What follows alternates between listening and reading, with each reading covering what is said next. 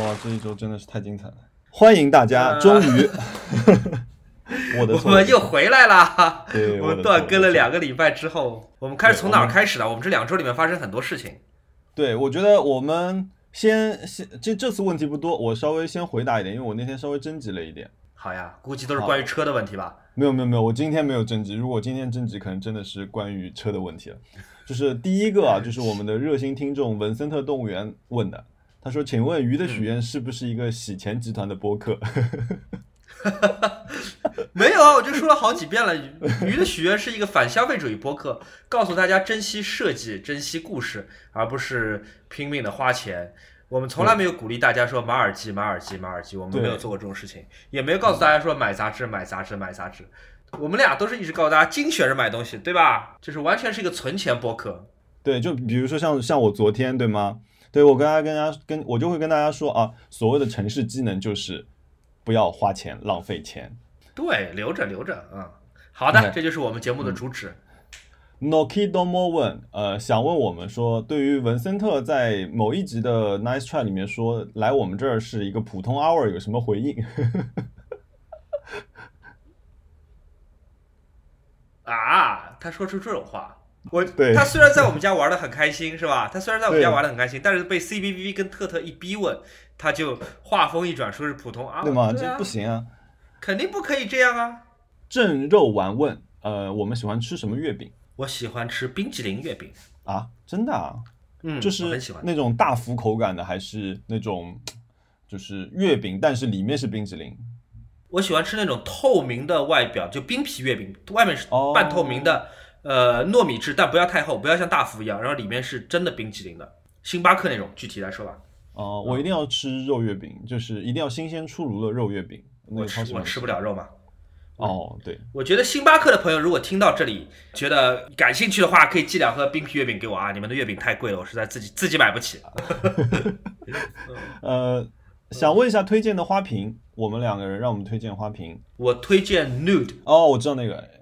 N U D Nude 我买了两个，对 N U D 土耳其的品牌，然后我买了他们的其中一款叫做 Mist，Mist 就雾，嗯，就是雾气的雾，它就是树脂的竖纹的毛玻璃，也不叫毛玻璃吧，反正就是竖纹的啊，然后有三个尺寸，我买了其中两个，那蛮贵的，一千六一千七一个，但我真觉得很好。看啊。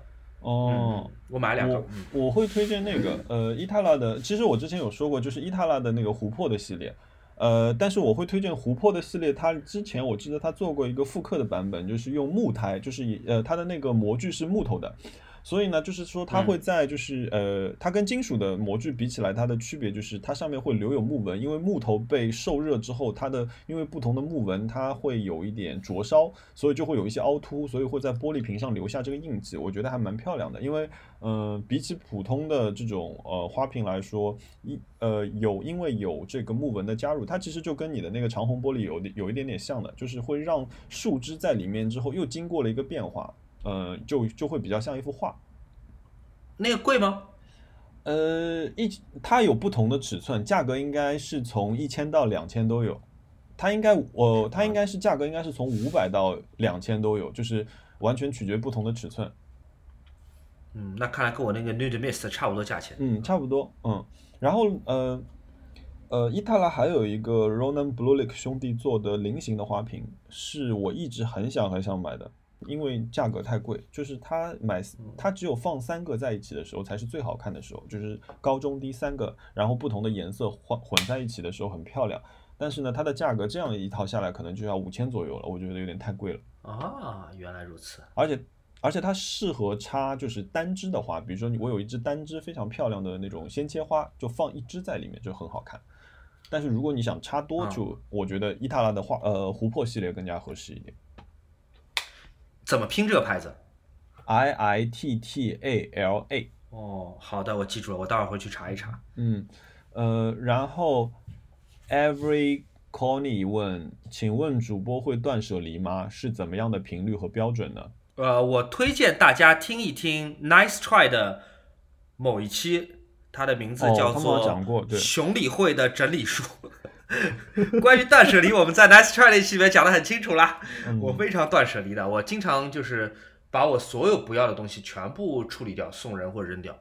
啊、我会花最大的代价来保持我房间的整洁和秩序，秩序对我来说非常重要。嗯，嗯，我也会送，因为我每一个阶段，我觉得我就是可能会喜欢的东西不一样，所以就是我也会送。嗯但是比如说我现在是，呃，把我的玩具啊什么那些东西，就是会会开始送。我可能看到就是谁很喜欢，或者有更合适的人，或者他的收藏里面缺了，我可能会送给对方。嗯，呃，好的，你那个 Thomas Cook 的那个航空箱，如果有一天不要送给我啊。那、下一个话题。呃，对，然后标准，我觉得，呃，如果这个东西我很久没看见它了，然后，呃，我也忘记它了，那说明它可能对我下一个阶段或者现阶段的生活来说，它已经没那么重要了，所以我可能就会把它去掉。然后我觉得搬家一直是一个、呃非常好的断舍离的时候，因为那个时候我可能会就是打包整箱的东西我就不要了，包括衣服，包括用的东西。勤奋的风雨者二零一九问，就是说我们前几天去看了那个设计展嘛，Follow the Light 嘛，他觉得说嗯想对问我们有什么工作台灯和卧室、客厅使用的灯具推荐。这个怎么说呢？这个要看你的预算的吧，对吧？呃，还是要看审美的，说实话。嗯预算跟审美找一个平衡点，对吧？对，因为有一些灯大家就觉得很好看，很想要。打比方说 Dyson 的那个台灯，很多人觉得很好看。嗯那偏偏在我这边，我觉得我是买不下手的。Dyson 很多产品我很喜欢，嗯但那个台灯和那个落地灯造型不喜喜欢，做工也看不下去，所以我觉得因人而异吧。最主要是买之前看一看实物啊，不要被那个网上的图片蒙骗了。对对对，网上的是照片，因为很多它整个环境的 setting 是不符合逻辑的，就是比如说有一些卧室真的很干干净净，什么东西都没有，但实际使用上一定不是这个情况的，或者你客厅的一个角落，它配了绿植，配了一些装饰品在那边，那你你是不是能达到这样一个环境，其实都要。看一看的，还有就是，呃，我多说一句，就是工作台灯，我觉得一定是，如果你呃电脑桌上面没有一个呃好的一个主光源的话，那这个一定是呃根根据你的工具来呃工呃根根据你的需求来。然后我觉得你作为一个好的工作台灯，它的可移动范围需要稍微大一点，因为比如说像我桌子很大，这边画画那边做东西的，我可能需要它的移动范围是大一点的。然后客厅和卧室使用的灯具呢，这个也是两件事情。就比如说我的客厅用的全部都是泛光灯，那要看你在客厅这个灯到底想要用干什么。呃，如果是泛光灯的话，我觉得呃，Floss 跟那个，哎我还买了谁的？我好像买的都是 Floss，Floss 家的那个呃 Archimede 的，对这两家的，我觉得朝朝天打的那些灯其实都不错的。嗯，去看看他们的 logo。我觉得反正我觉得大家在买灯前，就是在花钱之前，还是真的要看一看实物，因为我觉得灯和很多家具不一样，它不像桌子或者椅子，嗯，灯的图片往往是很具有欺骗性的。对，他在拍摄的时候是不是使用了？对，如果他拍摄的时候使用是暗色的墙壁，而你家不是暗色的墙壁，那有可能打出来的光的情况是完全不一样的。呃，色温你不亲眼看，你也很难判断。然后，如果它灯泡不能够拆卸或更换的话，那就更头疼了。至于像有一些品牌，对吧？我还是要说戴森，呃，虽然名气很大，但是你不看到实物，你是无法想象那个灯的做工可以差到这种地步的。所以大家还是要、呃看一看实物再决定。那前两天有朋友问我，有一个灯灯的牌子，它是做那种，我觉得它算是灯光的装置艺术品吧，叫 Hello Edition，你知道这个吧？The Colors 哎 of Light，不知道。就是它是什么呢它是一个嗯嗯，它是一个非常小呃的一个发光体，但是它前面装了应该是有色玻璃跟棱镜，然后呢，呃，它有一根很细的一个支撑落地，然后这个灯打在墙上，它会打出比如说那种夕阳的颜色，一个圈。呃，一个圆形的，然后中间光上面有渐变，它有一点点像那个 James Turrell，但是我觉得它的颜色对于我来说还是过于多了一些。然后我朋友就说：“哎，他说你觉得这个灯好不好看？”我说：“这个灯好看的。”但是我说这个灯太过好看了，以至于我可能看一个礼拜就不想看了。所以我觉得买灯这个事情，嗯就像就像你说的，是要冷静的，是要其实要更多的了解之后，你想想看，脑脑袋里面要有这个画面，这个灯在我家里会达到一个什么样的一个效果嗯，没错。嗯？OK，然后元气少女问对于不买的话会惦记，真的要买的时候好像又没什么特别，又没有特别喜欢的东西，怎么办？那不就是我吗？我是经常买一些其实根本没什么用，但是你买的时候是不买又很难受的东西。对，我很喜对吧欢。但是他说好像就就是买的东西，我很喜欢。对，他说是买的时候又没有特别喜欢。我不知道哎，具体要看什么。如果是嗯裙子的话，裙子不嫌多哎，既然会惦记，那就买呗。对，但如果是车的话，那就要小心，因为有些车真的很容易爆胎的，啊，就是还是要精挑细选。嗯嗯，这个我们慢慢讲。嗯，排骨剁成泥哦，这个名字好，排骨剁成泥。请问上海有跳蚤市场吗？卖旧书、老物件、假文玩的那种，这个一定要问熊老师。你不知道吗？这么出名，朋友们，文庙啊，文庙市场，欢迎欢迎欢迎大家。文庙以前真的很好玩，文庙以前好玩，以前特别好玩，以前有很多，嗯，就是文庙的入口以前有好几个卖假玩具的摊。他卖的是什么假玩具是的就是以前我们买不起高达正版的玩具，但是又想拼高达，我们就去买假高达。是吧？假的高达，就是拿那种盗版呃就是对对对，就是那种呃，其实他他买了正版的高高达回来翻模，然后来做，就是那个塑料材料很脆，然后很多卡件是卡不上的，可能你全部都拼完了，结果就是腰上这个部件无论如何卡不上去，这个时候就需要靠手工了，就是你要自己打磨啊干嘛。有一阵子，那个我记得以前有呃论坛里面还有就是说如何把这些假高达做得很好，还有各种高手有那种呃教程的，蛮好玩的。好，我们回到那个跳到市场这个话题来啊，因为大家过去不是要买高达了，特别是不是要买假高达，你偏得太远了。那个文庙是一个大的书店，呃，不是书店，书摊儿，是一个大的书摊儿的集合体，嗯露天的。文庙那众所周知嘛，嗯那就是原来是纪念那个呃祭祀孔夫子的，对吧？就是在上海的南市区老城区里边儿，交通呢也不不算不方便，还是挺容易走的。我记得以前买门票进去是三块钱，我不知道现在多少钱，总之没多少钱。进去呢，去满现在不要钱了吧？是？吧？满地都是旧书，现在应该不要钱。对，古籍嗯善本也有，那种软色情的九十年代杂志也有，火车站文学什么东西都有，小人书、连环画、呃旧词典、外国报刊什么都有啊。但与此同时，文庙这个露天书摊的外面呢，又是另外一个世界，对吧？这个书摊儿里面是很嗯。知乎者也的，卖的都是文化人看的东西，嗯。啊，或者是至少是附庸风雅的人看的东西，对吧？外面那就是另外一个地嗯。方，外面就是外面一圈，好像他当时卖很多日本和韩国的明星组合的应援物和唱片，走私的，呃，照片嗯那些，对哎对，有大量的那什么晋级小子啊，什么这个宇多田光啊、安室奈美惠啊、滨崎步啊这些应援海报、应援的这个这个小书和贴纸、唱片、八厘米的小 CD 什么都有啊。我觉得文庙以前真的很好玩。对一个很大，对很大一个市场，真的是什么东西都有。至于跳蚤市场，原来上海有个更好玩的地方，叫做方邦中路的华宝楼。哦嗯，是一个室内的古董市场。哦，方棒中路嗯，方邦中路。对对，这条路你要用上海话讲出来，我就记得它了。对嗯它有一个四层楼高的室内市场。它虽然是个室内市场，但里面还是每层楼都是摆摊儿的，就大家把报纸一铺，东西放上面的。哇哦，我在里面买过好多东西，哦我买过一个银的扳指，是清朝的，就内圈是套在大拇指上，外圈是有珐琅彩绘的，也是银的，是可旋转的，就宝格丽那个戒指那种造型，你知道吗？哦，清代的那个两两层的两层的，嗯哇，才四百块钱，很便宜，很便宜，那是真的吗肯？定是真的，因为这个东西产量当时也不小啊。八旗子弟吧，哦狩猎是一个非常常见的运动，所以这类东西存世量很大。嗯我买过一把剑剑足，就是古代时候打仗的箭头嘛，就杆子本身是竹子或木头的，已经朽烂了，没有了，嗯但是它的头子是嗯箭足，是铜的或者铁的。然后这个在古战场经常会一挖挖出来很多。然后我在华宝楼买的时候是反正几块钱一个吧，我买过一大把。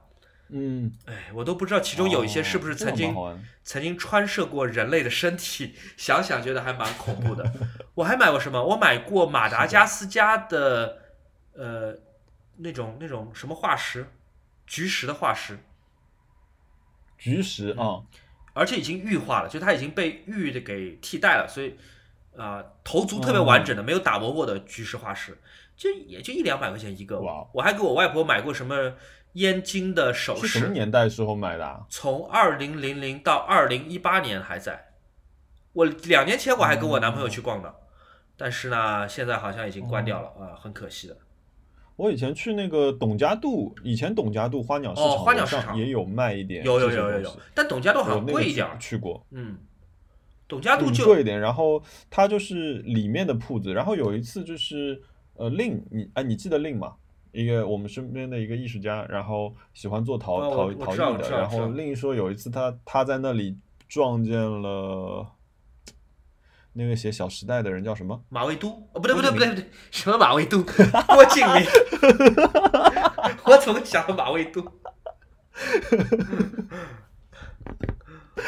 呃，服了，服了，服了，服了，服了。是，嗯，呃，清空事务所问啊，就是两位有羡慕的人吗？周围生活里，哦，我羡慕好多人，我真的羡慕好多人，或者说每个人都会有一些嗯让我觉得羡慕的地方吧。对对对对对，比方说啊、不想成为一个人，但是对，对我我会羡慕很多人就拥有我没有的才能，或者我就是达不到的状态。比如说 C B B V 和特特嗯。他们两口子，就那个状态是让我很很羡慕的啊，就是两个人是吧，就很快乐很开心，嗯。每天东西很多东西可以交流，而且他们的关系呢，就你仍然觉得在结婚多年之后，他们像是那种班上的同男女同桌的那种关系，就很多事情可以交流，哎可以分享。然后他们的志趣爱好在大体上是一致的，对吧？比方说日本文化，然后电视剧，然后一些电影，是吧？与此同时呢，各自又有嗯各自的方向，啊，嗯，就就那你跟 Ryan 不是状态也很好吗？哎，我跟 Ryan 确实状态也挺好，但反正我觉得 CBB 跟特特那个状态我也很想要。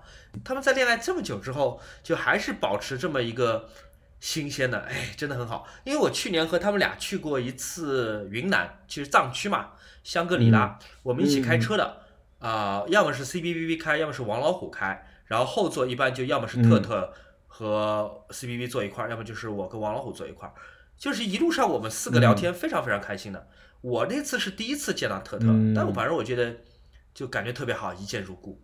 他就嗯我觉得他们俩他们俩身上这种感觉就是非常默契，同时呢，对于第一次见到的人，比如说徐小沫，对吧？没有任何东西他们需要嗯。去向你证明说，我我认识这个人，或者我懂这个东西，我拥有什么东西，我去过哪儿，他们是不需要嗯。证明这些，就是整个状态让我觉得是非常非常舒服的，的对，很舒服。就你听他们播客，对吧？他们两个说话也不是一种就是啊、怎么讲，完全互互相复合的一个状态，而是不停的在补充对方不知道的新知识。他们住在同一个屋檐下面，嗯就怎么能够保持这么好的状态？我觉得真的是特别特别好啊、我特别特别羡慕。嗯其他的那不要讲了，比尔盖茨的钱比我多，然后呃，好像林依轮有非常多的世界名表，我也想要，呃，还有什么啊？其反正其他我可以还可以数出很多来。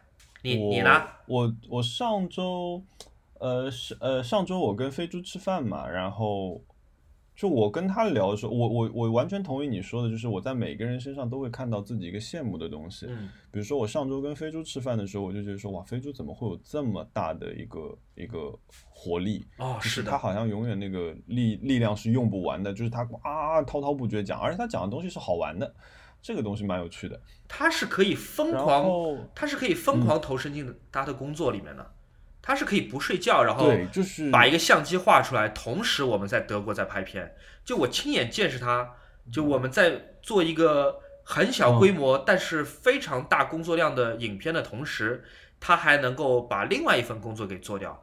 我觉得在这种，哦，就是在这种情况下，他表现出一个非常像文森特的一个人格和毅力，太强了，真的太强了。而且飞猪的知识储备也很厉害，呃，他的人脉也非常强，张。而且他是一个宠辱不惊的人，就是他很很容易就用一种好笑的方法来化解一些不太开心的事情。我觉得这点是也挺了不起的。嗯，我身边我觉得我身边有这样有这样几个人，就是有这样四个人，知识储备量是很可怕的。嗯一个一个是你，哦，谢谢。呃，一个是对，一个是我觉得飞猪是，就是你跟他讲什么他都知道，嗯，都能聊。然后还有一个呃，因为老金其实我认识他很晚，就是跟他跟他面基是很晚了。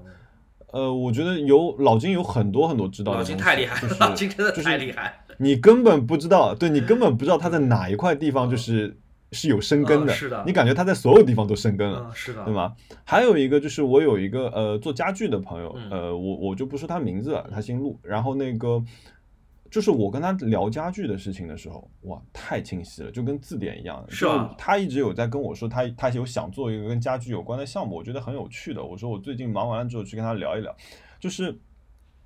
呃，这把椅子什么年代，就跟就跟字典一样的，因为他看的太多太多了，而且他可以就是日复一日的就看这些东西，所以我觉得这这这方面的知识储备，就是我一有不懂的，我就跑去问他。嗯，羡慕。然后呃，哦，有一个呃胡萝卜咖喱牛肉饭问说两个问题啊，第一个问我，他说我有没有学过播音，我是学美术的，我声音听起来有磁性，谢谢。你可算了呃，吧。然后第二个是啊，嗯，对，我要臭美一下。呃，然后那个呃，最最近他两个月在休假，他就把熊老师做的所有的视频都看了几遍，哇，谢谢谢谢。主要呢在记录文本。对，他说很美，还有很有节奏。啊，他说熊老师能不能公开推荐一些提高写作能力有用的书？呃，好像我不知道我这么讲会不会被被别人说成是放水啊，但是好像也没有嗯什么书是一或者一本两本书是提高写作能力，也许有，我不知道而已。对，因为你但我阅读量太大了，我觉得是你的阅读量对，我觉得我觉得我看书看着看着，你会知道说，就文章应该不要怎么写，就你看多了就会有一种感觉。嗯哎，你有说过这个问题的，对是的啊你有说过哪几个词不要用的？嗯，啊，对，所以我觉得多看书吧，我觉得，而且我是五花八门，什么书都看的，多逛逛文庙，朋友们。嗯。好，虎平方问，就是熊老师上次说把 FP 卖了，能简单说一下 FP 怎么样吗？为什么要卖掉？FP 拍照非常好，不然的话也我也不会忍心卖给文森特，对吧？我不会祸害它。但它的设计目的是作为一个视频机，作为视频机它就有很多局限了。所以如果你是拍视频的话，呃，我就不多讲了，你搜一搜吧。我觉得 FP FP 有很多的拍视频的问题是不能够被解决的，但拍照还不错啊，嗯，而且价钱不贵，长长得又嗯好看，体积又小啊，还是有它的优势。嗯，好。呃，然后那个，哦，谢谢猫仔问啊，谢熊猫仔问，他说两位主播的心里面，黑胶封面或者是外包装设计让你们留下深刻印象的有哪几张？我讲几张大家都呃听说过的乐队的唱片吧，我就不讲冷门了。嗯嗯平克·弗洛伊德的《月之暗面》，我们大家都知道啊，嗯它的封面是一个三角的棱镜，光线穿过之后变成了一道七色的彩虹。但是嗯。它的唱片打开来之后，它是有别有洞天的。呃，Hypnosis 这个设计组合为平克·弗洛伊德打造了这张唱片的包装，它是 gatefold，gatefold 就是说唱片像门一样可以打开的，左边装唱片、呃黑胶本身，右边是装一叠歌纸，嗯。它很复杂的，包括一些贴纸、明信片，然后一大堆的东西，我觉得是很酷的。哦，这么多东西。对，哦，我们现在可能会觉得这一类东西，呃，这一类包装不是很特别啊，也许有可能我们卖什么嗯萧亚轩出道二十周年特别纪念版 CD，打开也是这样子。但是我们要想一想，《Dark Side of the Moon》月之暗面这张专辑是发表在一九七四年，一九七四年，二十六年、不是二六年，四十六年前。那个是一个非常开拓性的一个包装的设计，即便我们现在看来好像还挺挺普通的，但是我们要知道，就是包装设计，就唱片的包装设计，很多现在走过的路，就是 Hypnosis 这样的设计艺术家创造出来的。另外有一个是嗯安迪沃霍为地下丝绒乐队设计的那张专辑，叫做《The Velvet Underground and Nickel》。封面就是个著名的大香蕉，对吧？也是耳熟能详的。我今天就不讲冷门的。嗯那张大香蕉的皮是可以扒下来的，很多人不知道这事儿。哦，真的啊。呃，很多人就是，如果我们是被流媒体养大的一代的话，我们听的是呃 Apple Music 或者是呃网易云音乐，我们看到那只黄色的大香蕉，我们就觉得说哦，很漂亮、很经典的一个封面，安迪沃霍设计的。嗯但是你只有拿到实物唱片的时候，你才知道那个黄色的香蕉皮是可以一点一点一点剥下来的，剥下来之后会露出里面粉红色的香蕉肉。这个时候，安迪沃霍埋藏在这幅作品里面非常强烈的性器官的暗示，就会显得更明显。啊，那是个很有意思的作品。然后第三张唱片哦，这个蛮有趣的，大家去找一下。对，第三张唱片是德国前卫摇滚乐队浮士德 Faust 的一张唱片，它的同名 Faust。我们现在如果是听网易云音乐，或者说是听啊呃 Apple Music 的话，我们能看到这张唱片就是一个白色的封面白底，上面有一只手的 X 光的骨骼的透视图，就是白底的图上面有一个手，嗯。对啊，那个封面也是很非常非常经典的。但是如果你拿到原版唱片的话，你会发现它根本不是白底的，它是透明的，哦，它是直接把 X 光片印在了黑胶里面。就那张唱片，你放在唱机上转的时候，就是有只透明的骨骼的手在你的唱机上转，所以就相当于 Photoshop 里面，对，所以就相当于 Photoshop 里面你把透对你把透明图层的图片存储成 JPG 的时候，它变成白底，嗯，是这个原因，哦，哇，这蛮酷的，很酷的，嗯。非常酷。啊，这三张是我就 all time favorite，永远喜欢的三张照片。嗯，呃，我的话，哎呀，嗯，就没有你这么有深度。我觉得我纯纯视觉动物啊，嗯就是，呃，你让我讲到，我不知道是哪张碟，但是我一我觉得我提到这个名字，大家是知道的，永井博，嗯，我不知道。就是它的画面，哦，它的画面永远是那种有点像以前的那种，呃，大概八九十年代的这种装饰画，嗯有一点像是用喷枪画出来的这种装饰画。然后呢，它的画面大部分都是棕榈树，然后游泳池，然后加州的那些大道，就永远画面里是这种感觉，就是所以看到它的画面那一瞬间，你一一定是会觉得很放松的。嗯呃，我我很喜欢他的作品，然后我我觉得我买他的封面，我有的时候是完全不看这个音乐是谁唱的，嗯甚至说我有的时候都会去，比如说我去 Apple Music，我会搜永井博，然后只是因为他的封面跳出来，我就说啊，看听听看他帮哪些人画过封面，就这种样子。啊所以我是盯这个艺术家的。然后还有一张我呃我记忆很喜呃我很喜欢的一张那个唱片封面，就是 YMO 的那张 Behind the Mask。啊那张封面的那个拍摄我蛮喜欢的，它其实就是呃三个主创，然后他们在一张桌子上面，然后穿的有一点当时那种就是呃怎么说，有点像民兵吧，就是呃那种那种服装，但是它房旁边放的全是假人，假的女性，然后这个这整个画面它是有冲突的，我觉得也是当时在就是他们这个年代里面可以拍出这种照片，因为这个照片在当下来看，可能大家都觉得是一个很酷的照片。所以我，我觉得这张这张碟我是很好。然后他最近有出过一个，去年还是前年，他有出过一个复刻的一个纪念版，里面多了两首歌，然后那个封面变成黑白的，然后有一点 glitch，那张我也买了。嗯，看一哎，眼。但是 YM 的封面是谁做的，我倒是不知道。我觉得极大可能，首先服装一定是高桥幸宏负责的。你说那个像民兵一样的，嗯其实啊、它是有一点点呃呃，新也不叫新纳粹吧，就是对于德国的那种二战的时候的那种服装的秩序的那种迷恋，而且这是一步步来的，就也不是嗯 YM 首创的，最早是 Craftwork，嗯，对，最早是 Kraftwerk，、对吧？啊，对，Craftwork，对，嗯然后 New Order 和曼彻斯特的一些乐队在八零年代初也是这么玩的，然后与此同时，几乎是同时，然后 YMO 也是这么玩的，直到今天 Meta Five 就高桥幸宏现在的乐队 Meta Five 穿着也是这样子的，就是非常具有秩序感的。你知道 YMO 那个 Behind the Mask 还有一个版本的封面，就是因为你刚刚说到那个 Craftwork 嘛，然后呃，它也整个封面就是把这张照片放斜了。然后还有一张就是他们在我记得当时他们在武道馆最后那个解散演出的时候穿的那套衣服，嗯。然后他有一张封面照片，就是三个人就是脸都有一点点微侧拍的那张照片，就嗯。都是跟那个 Craftwork 非常非常像的的。嗯，是的，嗯嗯，OK，最后一个问题，呃，我和熊小莫在选眼镜方面有什么心得？有没有牌子或者材质推荐？我们现在戴的都是同一个牌子回答了的眼镜。无数遍。对，我们现在我跟莫现在戴的，都是而且我们有一一款同款，对，呃，那个牌子叫 Lindberg，是一个丹麦的设计品牌。对，Lindberg 是在眼镜上是没有 logo 的，它没有任何品牌的符符号或者是 logo 或者大字在眼镜上，它就是一个简简单单嗯的用钛的材料绕成的铁丝，不是铁丝，钛丝做的镜架。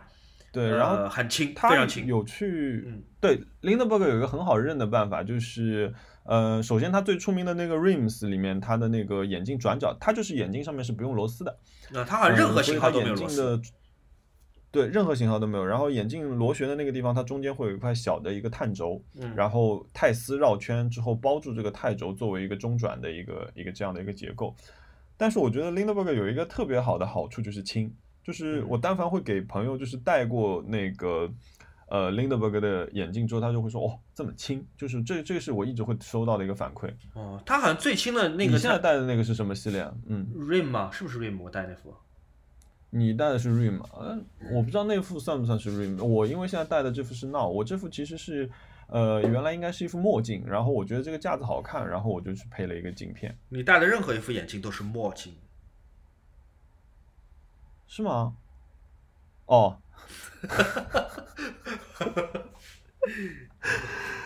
嗯，好，继续，继续，继续。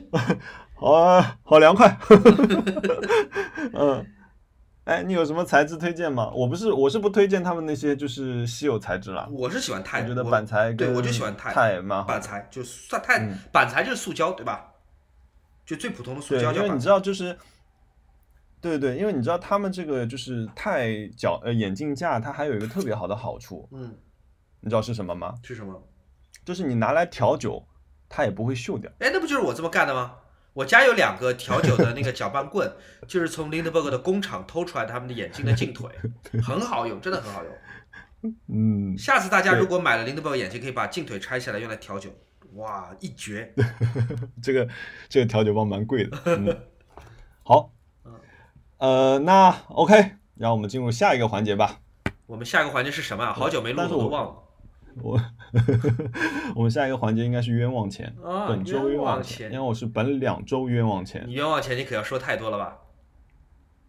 我还好，我稍微整理了一下，看看，其实我的冤枉钱还好。我倒要看看第一个说什么。我觉得，我觉得，我觉得你先说吧。我先说啊，OK。但是我本周想差，哎，你先说吧，你先说，哎，啊，接下来是个比较长的一个故事啊。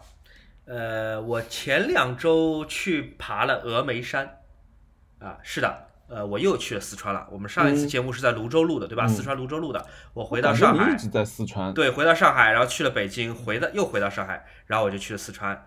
这次去的是峨眉山。为什么要去峨眉山呢？是因为我爸爸谈了一个女朋友在峨眉山，然后、哦，我爸爸在峨眉山已经住了好久了，他应该接下来还要住更久。然后那个阿姨是峨眉山人嘛，四川人嘛，然后嗯反正人挺好的，我之前在上海好像见过一两面。那么哦，你爸是那天有一天突然跟你说的是吗？呃，这这么讲吧，我爸和我嗯之间倾向于用一种非常微妙的、非常不开诚布公的方法进行大部分家庭话题的讨论。就换句话说是没有讨论，我们就是指望对方嗯能够、呃心知肚明，能够。怎么讲？就是能够暗暗体会，但是我们不放到公开的台面上来讲。我爸从来没有直截了当的跟我说说儿子，我现在谈了一个恋爱。他只是说哦哦，我要去阿姨家，我要去峨眉山，阿姨在峨眉山。但是在此之前，他从来没有解释过 谁是阿姨，就是我跟阿姨是什么关系，就是嗯，阿姨现在是呃，比方说是离婚了吗？还是离婚多久了？还是说有没有孩子？这些都是不知道的。就是我跟我爸话就只讲到这一步，所以如果你只是听哦，听我爸说的话，观众朋友们，你们现在听到的话跟我听到我爸说的话是差不多多的。那么，啊，真的啊，对，是的。所以当我爸去了峨眉山之后，我知道有一些问题，他肯定也会在心里面在盘绕，甚至有可能会跟那位阿姨去讨论，但是他绝对不会跟我讨论的，就是我的儿子支不支持我在谈一段恋爱，我的我的儿子支不支持说我在恋爱的过程当中，呃，去别的城市住一段时间，或者我的儿子支不支持我谈一段异地恋，我猜啊，这些都是我猜的，但嗯，即便我再怎么猜，我爸也不会跟我讨论这些话题的。我当然我也不会把这个话题拿出来跟我爸讨论。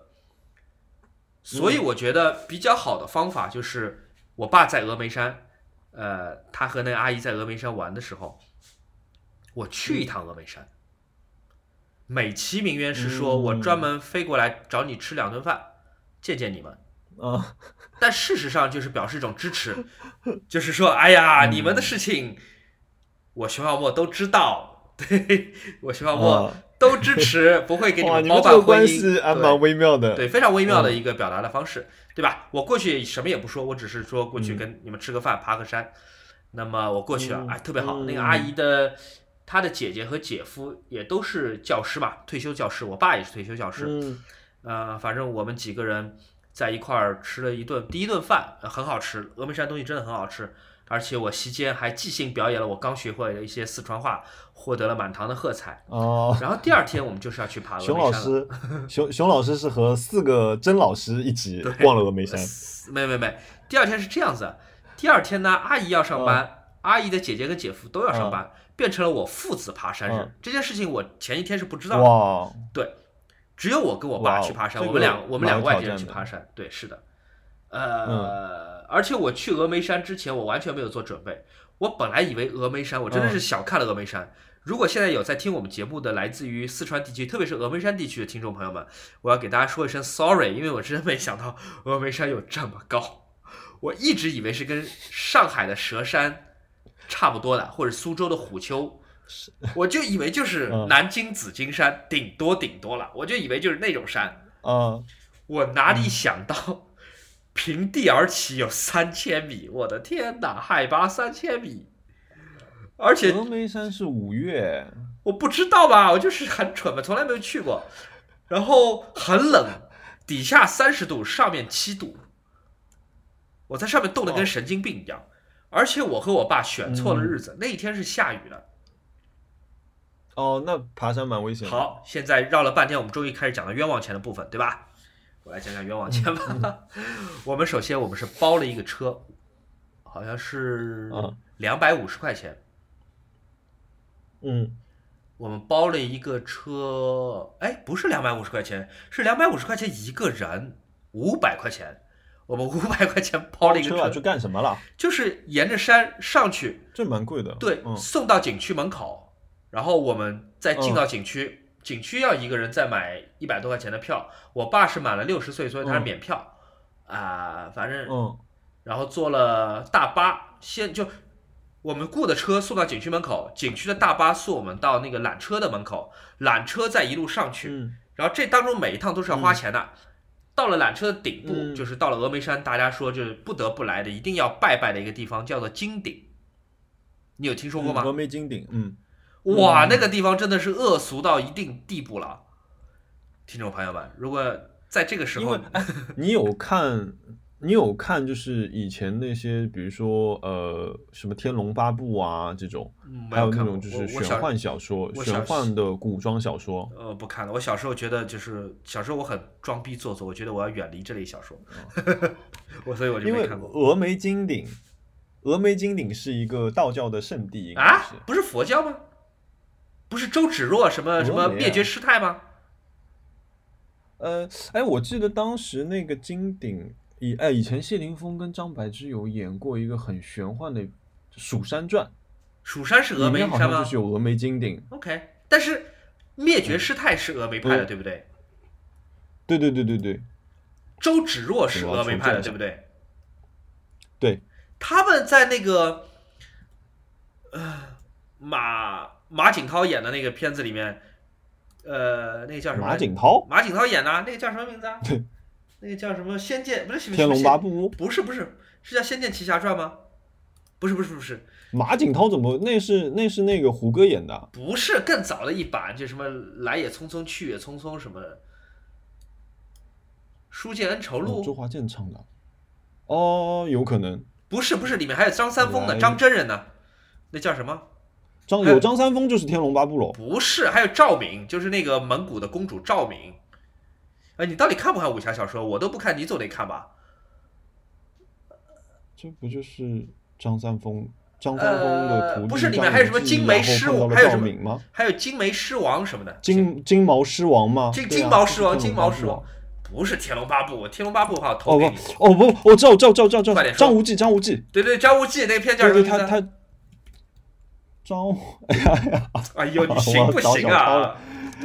哎呀，《倚天屠龙记》《倚天屠龙记》没错，《倚天屠龙记》里面 灭绝师太可是很坏很坏的，然后周芷若还可以，我已经忘了，但是峨眉山在那个片子里面是很好看的，对吧？仙气缭绕。对对对对对，然后我来说说我的冤枉钱吧，啊。五百块钱包车，就是从山脚看到小半山腰这一段，非常非常的美。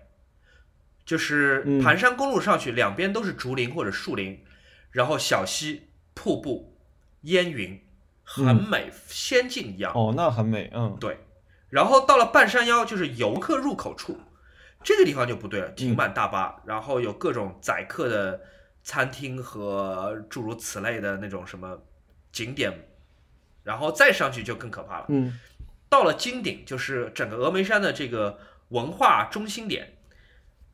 那个时候我已经喘不过气来，因为我有点高原反应。金顶恶俗到我无法相信，就这么美的一个山，这么美的一个山，嗯被这个金顶给毁掉。那个金顶是一个塑料感非常非常强的金色的建筑，不仅是那个金啊，我现在在看图，不仅是金顶是很恶俗的，金顶边上放的一些什么，它装饰的什么石狮子啊，那不是石狮子，那是个金色的狮子。嗯那个金色的狮子是塑料浇筑出来的，啊，一整体浇出来塑料的吗？对的，就恨不得是 Magis 出品的一个狮子，它放在那个天哪，朝拜的地方门口，那上面的镀的金都不是镀的金，就镀了一层黄，都已经褪掉了，你能看得出里面磨白的塑料的边角，啊，真的很差很差。因为我能够理解，就是说，因为哦嗯，你说，嗯，你说，你说，呃，我哦，我刚刚查了一下，就是说，呃，就是峨眉山之前其实是那个论道峨眉山，它其实是呃，它叫天真黄人论道峨眉山，它其实是道教的一哦个场子。嗯然后呢，到一九零零年之后呢，一位修行者者一位修行者在峨眉山修建了长江流域第一座禅院之后，峨眉就变成了长江流域的佛教发源地。因为我刚刚看了一下，就是我刚刚不是跟你说，以前有一个片子叫《蜀山传》嘛，然后是那个徐克拍的，嗯然后那个里面有那个张柏芝、郑伊健、古天乐、章子怡，哎，竟然还有章子怡。OK，就这个片子，它其实讲的就是它其实是一个玄幻剧，然后它里面当时就是峨眉还都是就是叫真人啊，什么白眉真人啊这种，它其实以前就是一个道教的道教的地方，所以金顶其实是也是他们的一个一个圣地，应该是。嗯，好吧，嗯，你继续，嗯，插播了一下，我嗯这么讲吧，就是我能够理解，在中国各大旅游景点，在最近二十年里面冒出来很多新的寺庙，他们的目的并不是在帮助宗宗教信徒做宗教朝拜，而是有敛财的部分，这是我能够理解的。But、嗯嗯我们以上海静安寺新修为例，对吧？静安寺现在新修，嗯嗯，也挺不伦不类的，在我看来。但是静安寺的做工很好，是不是？静安寺哦是一个做工很好的庙，对得起那个做工，对对，这个就有点像那种 老家具，就是审美上我绝对不能认同，但做工我能够承认的。金顶那一整个做工是非常非常差的，啊，嗯，金，这个顶的，金这个有顶它在到，金顶的楼梯下面还有两个所谓钟鼓楼嘛，一左一右，一个钟楼，一个鼓楼，嗯是吧？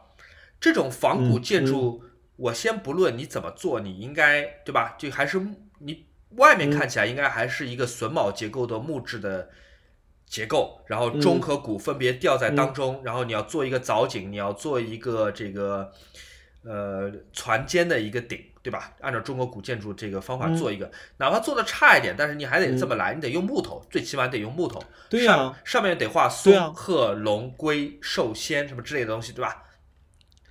那对对对，个钟鼓就是应该你就是如果要做传统，就是真的传统的那一套。它的那个钟鼓楼是铝合金的，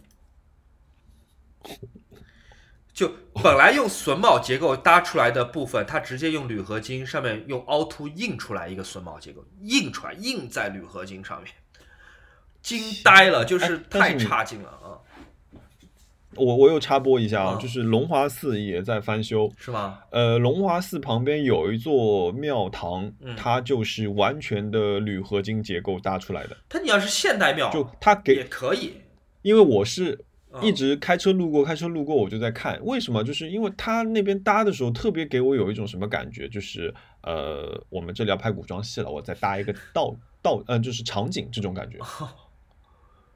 我不知道你看到那个东西是不是当时就有这种感觉出来？我觉得它是横店都不如的，就是它肯定不如横店的，就不用说了，就都不不会提。我觉得任何就亲眼看到那一幕的朋友们，你们爬着山、淋着雨，坐了四五样交通工具，大口喘气到了那边，我觉得肯定是觉得震惊的，非常震惊。天哪！就我不仅仅是觉得说，对于宗教信徒来说，这个是非常不公平的一件事情。很多人他为了就是嗯朝拜的，呃，就他为了朝拜的虔诚，他可能是真的不坐交通工具，他一步步走上来的。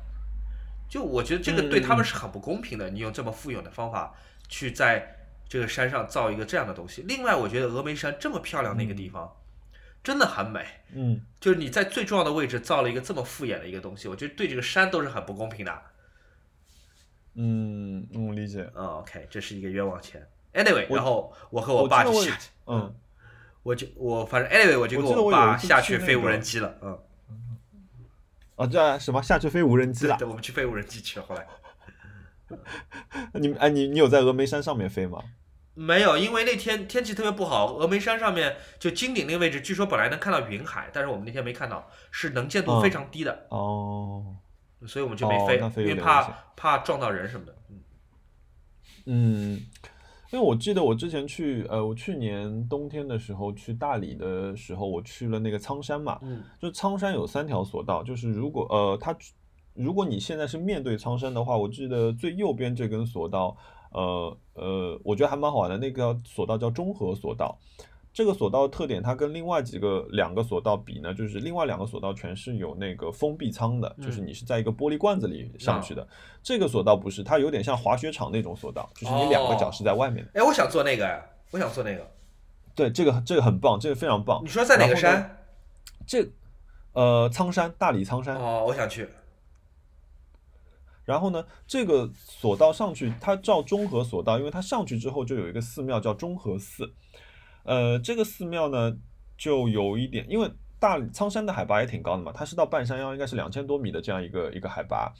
就这个寺庙，就像你说的，就是它是完全的那种传统的状态，然后该榫卯是榫卯，该什么是什么。然后，呃，它还有一个非常漂亮的一个像，哎，我不知道这个结构叫什么名字，就像飘窗一样从半山上支出去的。然后你坐在那个亭子里面，我当时有有拍了一张照片，我觉得整个心都安静下来，就是你站在那个位置，你看出去，你透过寺庙的那个呃怎么说柱子和那个顶上的这些撑拱。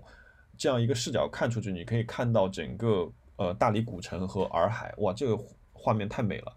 嗯，想去。就我觉得好像这种寺庙才是应该说，我花了时间，我花了力气，我爬到山上，我想要看到的这样一个画面，啊，而不是像你说的那个塑料狮子，这个有点有点震惊到我了。可甚至就有一点像，就是大家都说那个花木兰很烂，我然后因为。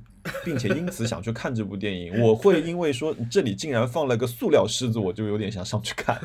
对，会有这么离谱的事情吗？值得一看。就那塑料狮子，你想它才重修是二零一六年重修的嘛？也就是说，这个这个石狮子，嗯。这塑料石狮子在那边历史也就四年，四年的过程当中，它已经外面的那个筋已经退掉了，而且最让人气愤的是，它的外面那个筋甚至都不是筋，就你退掉也就算了，就是你要是精内，就是一层颜色，这层嗯。颜色黄的，它是 RGB 色是可以是可以调出来的，它甚至都不是一个是砖色，色，嗯，对，它甚至都不是个砖色，气死了。那个，而且那个狮子，我当时看，那狮子的爪子，它嗯你说那个狮子爪，对吧？你如果一次浇筑成型，那你模具弄弄好是吧？嗯，它是那模具非常非常复眼的，有接缝的，那个狮子的爪子就是完全方块状的，就 Minecraft 的那个是，那是 Minecraft 风格的一个石狮子，惊呆了！我就真的是，我跟我爸两个人就看了直直摇头，大眼瞪小眼，我觉得。头上一个问号，对，就我我爸是小眼，我大眼，就是我们俩就是嗯昏过去。嗯，哎我我希望我我觉得就是我们这些景点啊，如果有工作人员在听，我们还是觉得说，哪怕以旧以其实以旧修旧是一个很好的事情。我记得当时我在看那个凡尔赛宫，嗯呃，他们去修那些里面所有贴金箔的那个部分，嗯哇，这个太厉害了！它就是呃涂胶水，然后用那个镊子放上金箔，然后再用羽毛去刷，然后它全部就做完这套之后，它还会让它适当的再去旧一点点。啊，就我觉得这个感觉是很好的，就我们不要说一说到金，我就哗全是就是像那种以前那种港片，就是什么呃什么哎那种以前过年时候一定会放的那种港片，就全金光灿烂，就财神出来的时候那个元啊元宝就是不灵不灵不灵的那种感觉，我觉得这个对应该进步了。你知道峨眉山景区是全国最赚钱的景区之一吗？它其实收入非常非常高的。你想，我和我爸在淡季这么玩一次，我们包车花了五百、剩下的就五六百，都是给景区的，但这听上去真的蛮夸张的，花了一千多。嗯而且我觉得，就是我和我爸有二十多年没有出去旅行了，呃，这是好不容易，嗯就是二十多年来我跟我爸第一次旅行，我觉得嗯没有让我们玩的很开心，或者看到预期当中想要看到的东西。一方面确实天气不好，一方面我嗯觉得这个景区真的是，就各方面都是都是不专业的那这样就可以安排第二次了吧？啊。也许下次去乐山吧，我据说乐山还挺好玩的。哦，我还有一个冤枉钱，我能、哦我能再说一下吗我能说一下吗那？你说，你说，你说，你说，就下了山之后期待，你的冤枉钱对。，下了山之后不是腿腰酸腿疼嘛，然后我就去按摩了。嗯，我在我在呃呃，我在峨眉山找了一个按摩。哦，大众点评上找了一个全五星的，就别的按摩只要八十块钱。盒，子来，哦是是猴子来给你按摩。不？是那那倒好了，呃，别的按摩只要八十块钱，但这家全五星的不是全五星吧，就四点几星吧，是一百六，我就去了。哇哦，嗯。然后给我按的是一个山西的大哥，嗯，那个山西的大哥手特别的重，嗯 就完全是殴打我。呃，我我跟他说轻点儿行不行？他说不行，说你你来的时候你就知道这是经络按摩，经络按摩就是重的，你轻点有什么意思呢？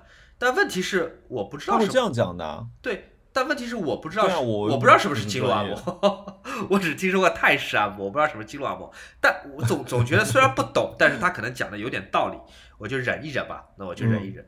那嗯可能要忍的还不止这个，因为这大哥在按摩的过程中一直在跟我讲他嗯被他前妻给耍了的故事，被他四川的前妻给耍了的故事。那 就一直在说，哎呀，四川女的怎么怎么不好，对吧？那众所周知，我熊小莫对四川人是很有好感的。他讲到这里都可爱啊，对我对他讲到这里就我有点听不下去，就是，但是问题考虑到当时我是全裸，而且他手又特别重，我就是那种 敢怒不敢言不，要惹他，我就敢怒不敢言。他就是打我打的，就整个房间你都听得到那个声音，而且他我不知道为什么，就他他他是让我全裸的，对我就不知道那你有没有想跟他聊一点让他开心的事情啊？我想要聊，我就告诉他，就说人生要 move on。你有没有想过，就是说你前妻跟你离婚也是放爱一条生路？当然，但我讲的会慢一点了，我讲的会带一些那种委婉的这种口气啊，不会像讲那么直接。我就说但，是你但为爱勾起他这段回忆，他没有，是他先要聊，他先要跟我讲，因为为什么我跟他说我爸在这边谈了一个女朋友，嗯所以我才来。他就跟我说：“哎呀，哦峨眉山的女人坏呀，你可千你让你爸千万不要谈。”我就觉得就对，很很没有道理吧？对我我是客人嘛，你不能跟我讲我爸谈的女朋友不对嘛，好歹怎么讲，对吧？我爸交的这个女朋友是我的长辈嘛，嗯你不能这么讲。但是考虑当时我是嗯全裸，而且他手就是离我最脆弱的部位非常的近，我就 忍住了就没有讲。哎呦，这大哥按到一半还居然出去抽烟，啊，我第一次听说就是按经络连裤子都要脱掉的。我也不知道，但他肯定是直男，对不对？他被四川的女孩骗了，据他所说啊，被四川女孩骗，那对他肯定是直男嘛，所以他让我脱裤子也不是为了性骚扰我，我只是觉得可能他的就是术业有专攻，他的这种特别的按法，嗯就是需要脱了裤子是才能、哦才能才能打我的，对吧？才能按到全部的。对，如果不哦脱裤子的话，打我打我就没打那么爽，那我只能这么理解。哦，这个画面好好笑。对，但是走的时候他还送了我三十分钟按脚，他说那个你今天爬山爬得很累吧？我说是的是，来说我来给你按按脚，嗯说那个送你三十分钟按脚，我就很欣然接受了。嗯，然后这三十分钟他他还是在对他三十分钟还在骂他前妻。我觉得真的是不要再骂了，你不要再骂了。我觉得峨眉山东西好吃，人也不错，风景不太行啊，风风景很好，但金顶不太行啊。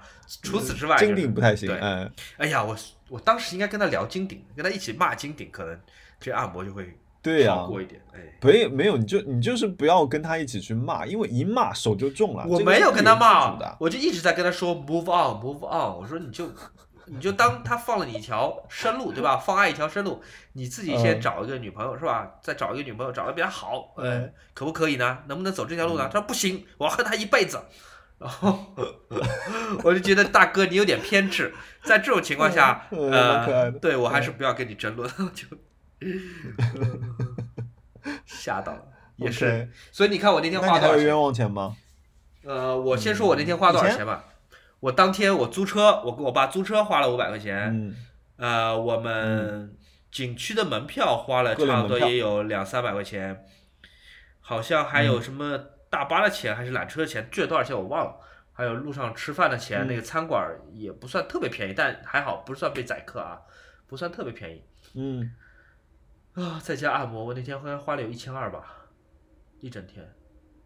哦，那你也是一千二有了一个一整天的 tour 嘛，对吧？对确实，我跟我爸很久没有一起出去玩了，这种父子时间还蛮难得的。嗯哎，你觉得怎么样？你觉得这感觉好吗？挺好的，因为我觉得我爸还是一个不太服老的人，就是他上山下山，嗯包括高原反应什么都都 OK，对吧？而且他也喜欢拍视频，嗯，他也带了一个无人机。我那天我先我是先飞的哦我的那个 Air Two 吧，大疆 Air Two，那个那个机器非常的好，图传极其稳，画面非常好。然后我飞了大概一个小时，把两块电池都飞完之后，我爸说：“那我也飞一会儿吧。我不知道他也带了无人机，他放在那个他的那个真的，他放在包里。对，放在那个放保暖瓶的那个包里面也有个无人机，而且他那个无人机要比我贵，他那个九千多块钱是哈苏镜头的那个版本，哦，好吧，所以我爸也飞哦。，所以嗯。有有其子必有其父，嗯，嗯，是的，啊，但但是他比我飞很早，他比我早飞要四五年，嗯，他几乎是你爸家里还有台穿越机嘞。他要他穿越机好像不太会玩，但是别的机器很多，他有四五台大疆的机器，他基本是跟着大疆成长起来的这么一个用户。哦，然后你哪一天可以就是放一些你爸航拍的东西，好呀看看。好呀，诶，好了，轮到你讲，我刚刚讲太长了，看讲讲你的愿望钱吧。我的用，哎，其实我上周我会用那个 Happy Hour 来讲，OK，先讲 Happy Hour，再讲 Sad Hour，请。对，其实对对对，Sad Hour 和 Happy Hour，就是我上周的 Happy Hour，就是大家应该看我微博就知道，我又去开赛车了，我又去上海赛车场了，嗯，就这是个我谁邀请了很开心的事情，一这次还是 Mini 嘛，因为、啊呃之前因为有很多合作嘛，然后他们也都知道我喜欢车开车，然后嗯所以这次就是又又破例让一辆就是别摸我车主又去摸了一把 Mini，啊，Mini 原来这个车是可以当赛车开的吗？呃，它有 JCW 这条线，哦呃，JCW 这条线应该就是呃 Mini 所有车型里面的一个性能的顶配版，你可以把它就是看成是 BMW 的 M M 系。整个事情是这样子的，就是我的朋友，我朋友他们因为办整个那个 Cooper 杯这个活动嘛，然后他就跟我说，他说，哎，我九月份我们要来上赛道，然后这件事情他是在八月就告诉我的。我跟你讲，我从八月就开始，我就在日历上设置了一个时间上赛道日，就是 我就激动到这个程度，我就一直在盼这一天。然后中，然后他们中间还延了一次，然后那个后来终于一切落定，然后去赛车场前一天晚上我又没睡着，嗯，就有一点像小的时候要去那种春游春游的那种兴奋，就是对对对，我特别开心。然后我我那个，而且就跟小的时候一模一样，我就把那天早上啊，我要因为我要开到呃上海赛车场，可能要一个多小时嘛，一个半小时。然后我就把我路上要吃的东西，我今天开赛车要戴的手套，我今天穿哪套衣服，我戴哪一副墨镜，我就全部放好了。嗯，然后那天就屁颠屁颠跑去玩了。羡慕。然后呢，我到那边其实对我非常非常激动，因为对方还呃他们的一个联络的一个一个员工还一直在问我，他说哎，他他说你到了没有？他说你到了之后要跟跟我联系之类。我说哦，好好好，我说我马上就到。然后就在我从那个呃沪嘉高速下来去那个宝什么宝成公路的时候。我车的警报灯又响了，你知道吗？就啊瞬间从 happy hour happy hour 转到了一个 sad moment，然后上面显示那句话我再熟悉不过了：嗯，你的轮胎胎压有问题，请立即靠边。我的天哪！然后刚好我是开到了一个一个三角区，就是你知道，就是高速公路岔道的地方，它一定会有一个三角的一个斑马线的一个区域。啊这个就是你车子一旦出问题呢，临时可以在这边停靠一下的。嗯，然后呢，我就把车子都都都都都慢慢挪过去，挪过去之后，我第一次把我车子后备箱里的那个三角标识拿出来，是吧？按照标准放在了就是我能放到的最远的一个位置，啊、然后我就开始看了，哎，我看了半天，轮胎没什么问题啊，到底是怎么了？好像没什么问题，没有撒气啊。然后我就怀着那种怎么说侥幸的心理吧，然后我就把车子熄火，就万能的重启大法嘛，我又重启了一下，哎，它不叫了。然后我就开始开，但我心里还是有点担心的，因为这条轮胎已经补过补过两次了，所以呢，我就慢慢慢慢开，我大概以差不多四四十到六十公里的速度，被人不断的在后面闪灯，然后我打着双跳灯，我这样开开到了那个赛道，因为我想说他们那天办活动嘛，赛道呃当场会不会比如说有一些维修啊，技师的团队看能不能帮我解决一下这个问题，然后到到了他们说呃只有打气。所以我但想说，但不那但不是已经破了吗？为什么还能打气？呃，就是没有，就是呃，其实后面的情况是什么样？就是是我扎了个钉子，但是呢，就是它属于一个慢撒气的状态，汽车轮胎有慢撒气这个啊啊呃啊情况嘛，所以这个时候就是轮胎它没有完全破，它只是有一条小缝，啊！就在它不是在激烈运动的时候，它撒气不会这么快，所以啊其实你打一个气还是可以跑一段，啊，就是这个样子。但是呢，我当时已经被那个，其实还是被兴奋冲昏了头脑嘛。我就属于那种，哎，明天的事情明天再说这种状态。我就说，哎，反正到了，我就把车子先一停，我就把跑去，直接就上了赛道了，就是。嗯然后把所有的这种烦恼在那一瞬间抛在脑后。然后我朋友注册的时候帮我注备注了一下，他说，哦，这个人是今天的这个什么什么 VIP，他说，然后就是我可以直接上赛道，就是跟着教练跑跑几圈这种，你知道吗？开你自己的车，然后我去的时候不是开我这不开 mini 的车，就是我去开了那辆 JCW，、然后呃全黑的，很漂亮那辆车子，我非常喜欢。呃，然后上车调好座椅，然后我还在那边等，因为按照以前的习惯，就是说你们要等，就是比如说当时应该是有四辆车，就是你们四辆车上都有人，然后教练会开始带整个车队出去，你知道吗？嗯然后我就听到我的那个车里面的那个呃对讲机一直在想说，哎，准备好了吗？准备好了吗？准备好了，跟我打个手势。我就想说，嗯，哦，就等后面的人来了再准备呗，就是反正。然后后来教练跑过来敲我们了，他说我们可以走了吗？为什么场只有我一个人，嗯，是吧？就是因为对，因为我朋友帮我写了个 VIP，所以他哦们就让我一个人就跟那个教练跑。嗯然后我朋友还特地跟那个教练打了个招呼说，对他不要客气。因为我上次在柯桥的时候，我就全程咬在那个教练的屁股后面跑，跑的屁颠屁颠的。然后这次又是同一个教练，你知道吗？然后呃，所以这个教练在暖场圈的时候就开始带我带我飞奔了。就是还好我那天开就是 mini 作为一辆前驱车，我觉得你在外面是可以豁得出去的，特别赛道上你豁得出去的，是因为它是一辆前驱车，它不像那个 BMW 的车呢，它是后驱，后驱容易推头，也就是说方向盘稍微打多一点，油门踩重一点，你的车子很容易会掉头或者打滑。就前驱车在打滑这件事情上面，我觉得还是蛮友好的，而且因为 Mini 的就是 JCW 的底盘调教更像卡丁车，所以叭叭叭就开，就就那个跑完很爽，就是我大概这样跟着教练跑了两圈，然后跑完的时候下来的时候，我又跑去屁颠屁颠跑到教练那边去，教练说，嗯，你开的不错，咬我咬的挺紧的，但你要知道我开的是顶配，教练只是开了一辆普通的 Cooper S。所以那天开车还是开得挺爽，对，吧？然后没有意外。那天开车开得非常开心，就是然后就是我后来就是下午又去蹭了一圈，就是就是嗯脸皮特别厚，就是我在这件事情上面完全是没有底线的，就是只要能让我上赛道，我干什哎么都，可以。下次你有这种事儿，嗯让我一起去吧，我坐你副驾，我能拍点什么视频。哎，可以可以可以，没问题。下次他们有活动，我跟他们说，然后我们俩一起去。然后我觉得下次如果他们去那个绍兴的柯桥那条赛道，嗯如果他们要去办活动的话，我一定要拖你去，因为那条赛道我觉得是呃最适合 mini 这种尺寸的，就是小型钢炮的车子来跑的一条赛道，它特别特别像日本的铃路，然后起伏特别多，盲弯特别多。嗯，整个赛道，呃，整整个赛道，我记得它有二十二个弯，然后起伏差不多有个十几米的样子，很刺激那条赛道。你可你你在里面完全可以体验到这辆车子的好玩。Mini 算是我知道的牌子里面，汽车牌子讲汽车文化跟就是生活 lifestyle 这些结合的，我觉得大概也就这样一个牌子能做到这样一个事情，真的去跟生活方式或者某一个时期的一个文化扯上关系。我觉得另外一个能够做到这样的那个车子其实是甲壳虫，但是就很可惜大众把这条线给停掉了。对，而且大家其实在国内都不太喜欢小车子。我觉得小车子曾经有过它好的时候，但是现在像甲壳虫啊，包括奔驰嗯 Smart，、还有那个 Mini，现在都不太受欢迎。Mini 现在车其实也越做越大嘛，不然嗯市场也容不下它。对这挺可惜的。本来很环保的一个，而且很酷的一个车，很个人主义嘛，对吧？对他不得不嗯出 Countryman 啊、Clubman 啊，就是去去明显这样一辆紧凑、精致、有趣的车子去要讲到空间这件事情。对，没错。嗯嗯，所以如果是你跟我说，因为我其实我一直一直很想要的一辆车子就是 Mini Cooper S 的呃敞篷版，这是我非常非常想要的一辆车子，但是还好它现在至今没有在国内投放。啊，放到你的许愿里边去吧。等有一天买了，我们就开上 啊，公路去。这个许愿有点大。对对，开上公路，我们可以一这个边一边开一边那个录播客啊。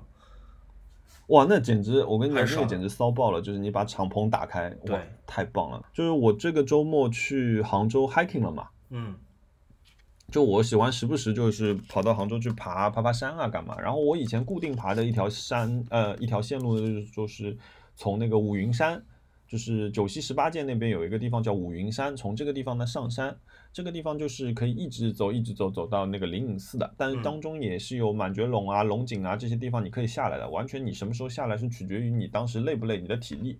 我觉得这一路还蛮美的，就是呃每走一段它的风景会有一点变化，所以嗯，如果你比较喜欢散散步、走路的话，我会比较推荐这条路线。好的，然后我去 hiking，第一天还蛮好的，就是呃，然后我我还有那种特殊的晴天宝宝体质，就是杭州明明抱着周末要下两天大雨的，我那天还跟我同学说，我说没事，我一来就不下了。结果那天去真的被我 说中了，就是 没下雨，连着两天没下雨。然后我星期天回来之后，那天晚上开始下雨。嗯然后呢，呃，我这里想讲的呢，其实是我去的第二条线路，就是我星期天早上去去的一个线路。然后我星期天早上去了一个地方叫龙屋，这个地方在哪里呢？这个地方在呃梅林南路的西边，它与那边有一个地方叫紫芝隧道，然后这一条路线它其实几乎就是沿着紫芝隧道呃走的。你有两个选择，正反都可以走。呃，正走的话就是你从那个宋城的地方上山，叫枝江那个地方上山，嗯然后走到龙屋下来。或者我，但我是反向，我是打车先到了龙屋，然后再往南这样走，走到大路上，因为我觉得这样最后我回市区比较方便嘛。嗯呃，我就这样这条路线，这条路线是什么？这条路线后来我走着走，发现上面有很多标记，后来我才知道，原来这个是应该某一个越野跑的一个比赛场地，它里面还分了就是你在石板路和 off road 的两条线。嗯，我这次没有走那个 off road 的，我走的还是全石板路。呃，但整体来说，我觉得这边的风景比较野一点。然后就我不是拍了那个视频，就全是一棵树上全是马路，你有看那个吗？我看到了，啊，就就在里面没有那么多虫啦，但是它的那个风景会，我觉得会更加原始一点。OK，呃，那哎，你平你你你喜欢爬山吗？我挺喜欢爬山的，只要不是三千米的山。嗯，呃，呃那那这个我觉得就是，比如说你你周末去一下，我觉得还挺好的。好呀，当然，你装备可能要要要好一点，因为那边铺的都是青石板路，上面一有青苔呢，就是走路会会比较危险一点，滑。嗯我那天就是穿上了我的城市机能系列，在里面滑的就是简直是在溜冰场一样，就是摔得屁滚尿流。你下次那个要爬山的话，叫我一块儿去吧，我也爬爬看。可以啊，可以啊。就我我很喜欢，就比如说那个星期六的早上，比如说六七点钟我就起床，然后我就开车去开到虹桥机场，呃把车停在那个 P 九 P 十这个位置，然后去虹桥火车站坐火车去杭州玩。有的时候是可能晚上回来，或者有时候是住一晚上，隔天回来。住一晚上，隔天回来，我可能就会爬两次，跑两次不同的山。就我觉得这个整个体验还蛮有趣的。你前几天是一个人去爬的吗？没有没有，我跟我大学同学，因为我啊大学在杭州嘛，所以我啊。还有同学在那边嘛，啊。嗯，然后然后我跟我同学经常一起一直一起去爬，所以我那天又是我们俩约着去，然后顺便就嗯。聊聊天嘛，嗯嗯嗯，对，然后哎，我刚刚讲到哪？哦，对，然后这是我的一个 happy hour 嘛，然后整条线路基本上你是在山脊上面走的，就是高高低低、高高低低的，呃，但是呃这条线路我记得总长差不多是五公里到六公里的样子，中间是只有一个地方可以下来的，所以就是相对来说对体力稍微有一点要求的。好的，而且去这个去这个山里的话，你需要备足防蚊的东西，因为就是在你肉全是眼可见范围里面，就是你全是蚊子，就是你简直就是进去送血的这样一个状态。所以我那天我那天很尴尬的一个状态就是，我脚上的鞋子不能让我走快，但是如果我走得慢，我会被蚊子吸死。啊，好吧，所以我那天一直就在很难把握这样一个节奏，因为我一旦停下来，就是哎呀，想想稍微休息，因为你如果我鞋子滑的话，我等于开始要屈膝弯腰，就是放低重心这样开始走山嘛，那呃就变成说我不得不放慢速度，但是一旦这样，你就 我手上，我后来回来的时候，我每个手指上基本上都被咬了一个包，操，惨，对，对所以准备工作做好其实还是 OK 的，我觉得。然后，对，这是我的一个一个一个 happy moment 吧。然后就是，然后我就要讲一讲，就是我的冤枉钱了。请讲。就是说，我觉得，呃，城市户外这个东西，城市机能这个东西，其实最近呃是近几年被炒的比较火的一个概念嘛。嗯呃，比如说我们会买很多品牌，他们所谓看上去很机能、很很怎么样的那些衣服，但是我这我我最近因为爬山多，包括我之前去爬苍山的时候，我都发觉其实，呃，像这些时候你还是需要真正专业的那些户外设备，它才能帮到你的。然后昨天我就回来跟我朋友聊的时候，他就跟我说，他说你要去买一双速吸鞋，嗯，我说那是什么东西啊？然后我就查了一下，它就是那种能穿到水里的鞋内外有两层，对对对对，它里层是防水的，然后又有保暖性，然后它的抓地力是很强的，它是专门为了野地去设计的这样的抓地力。嗯他说你要去买这样的鞋，就我以前就觉得说哦，你穿个城市机能嘛，毕竟有机能两个字，我就去了。然后我这次就呃，我那天在青石板上面，我就踩到一块青苔之后，我整个人就仰天起飞了，就飞着飞起来摔了一跤，还好我背了个书包，那个做了一个缓冲。然后后来我今天早上滑爬起来，我戴手表的时候发觉我手表也刮花了。就是接下来我要做的事情是我的手，我的 Apple Watch 的屏幕我要去换，因为我的屏幕就是半个屏已经花掉了。然后还有什么？我还摔坏了什么东西？哦，我我的哦，我那天唯一运气好的事情是我竟然把我的那个尼康三五钛放在了我肚子上面那个口袋里面。所所以我整个摔下去的时候，那个大，对，那个相机是摔在我肚子上的，然后我背包里面所有吃的东西就全部已经烂掉了，就是。还是个高危的一个一个一个一个户外对，就是那一跤就把我摔懵了，就是这种，而且我当时还撑着一个木头呢。然后呃，OK，然后我还要我我我这次冤枉钱比较多啊，就是 慢慢讲慢慢讲不要急的车子，对对对，然后呢，昨天我被蚊子咬那么惨，叭叭叭，就但爬山爬得很开心，爬回家，然后一切都顺利，下火车一切都顺利。然后，呃，我下来之后呢，呃，帮我一直装修房子那个朋友就打电话给我，他说等一下，他说要跟你干儿子他们去吃个饭，他说你要不要起来？我说好，我说我正好在虹桥机场，我说我去接他们吧。然后呢，本来我那天要是我昨天要是开车回家，可能也就没事。然后我就叭开车开到那个老闵行那边去接我干儿子。呃，这些都没问题。然后我们就开到了一个更远的一个万达的一个广场，非常非常远，我压根不知道这个地方在哪里了。呃，开到那边我们去吃饭，然后这个地方的停车库呢又有点奇怪，它停车库特别窄。你知道我那辆车不是稍微有一点点宽嘛？嗯，就是我的车子安安静安安稳稳的停进这个停车格，呃，因为它是升降式的，所以它两边会高起来，轮胎两边，我两边各大概剩一厘米都没有的这样的距离，就所以我在停进去的那一瞬间，我是听到我的后轮被刮了一下的。当然，我当时应该因为我觉得说可能就是。颠了一下，可能应该也没什么事情，我然后我就我就我就走了，然后我就去吃饭了。我们全部吃七七八八吃完回来，我不是说我们不是原来计划是昨天晚上要录播客的嘛？嗯，是的。然后然后我就跟我朋友说，我说啊，我说那个我我要回去录播课了，我说我就不送你，我说让另外一个朋友送你吧。然后我说我就先回去了。然后结果我看了一下家，我回家还要开一段高速，你知道吗？嗯。你想我有多远？结果呢，我就。开了大概两个路口，而且我跟你讲，我那天我还嘚瑟，就是因为我我一般晚上开车回家我就很开心嘛，我就就是我觉得有一段独处时光，还能开一段高速，我就很开心。然后我在出停车库的时候，我还是甩着出去的，你知道吗？知道。就是我是踩了一脚地板，又咵就滑出去了，哎呦，特别开心。然后开了没两个路口，灯那个灯又响了，就我现在听到这个这个声音，我就心慌，就是噔这样一下。这个灯已经变成了你的好朋友。胎压有问题。我不要这个朋友，谢谢，请再也不要来找我了，谢谢。然后呢，我就我就靠边下来看，我以为又是个慢撒气嘛，我又想老套路嘛，啊，再找个地方再补吧。一看又是右后胎，直接瘪了，轮毂掐在地上了已经。然后我当时还有点害怕的，因为其实如果他稍微晚那么五分钟报警，我这个时候已经就是在高速上面了，那这个爆胎就会非常非常危险了。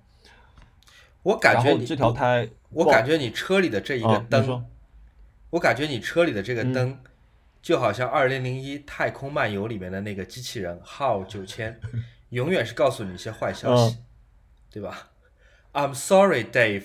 I'm afraid I can't do that. 真的是，而且这是我我一直以为我的那个呃胎压检测仪，它只能告诉我你的胎压不对，而没有办法准确的告诉我我哪一只轮胎出了问题。但是这一次，它准确的告诉我说你的右后胎坏了，我才知道哦，原来这个胎压检测怎么才能怎么才会告诉我呢？就是这个轮毂已经碰到地上了，它才会告诉我你这个轮胎没气了。我就觉得说，嗯，这个需要你说嘛？就这种感觉，你知道吗？然后很气，我想说很气，那怎么办呢？我然后我我当时已经很累了嘛，因为那天昨昨天早上我还莫名其妙去游了五百米的泳，嗯，就是做了一个很健康的人，又游泳又 hiking，然后还坐火车再回来再开车，嗯，特别厉害，嗯，然后呃。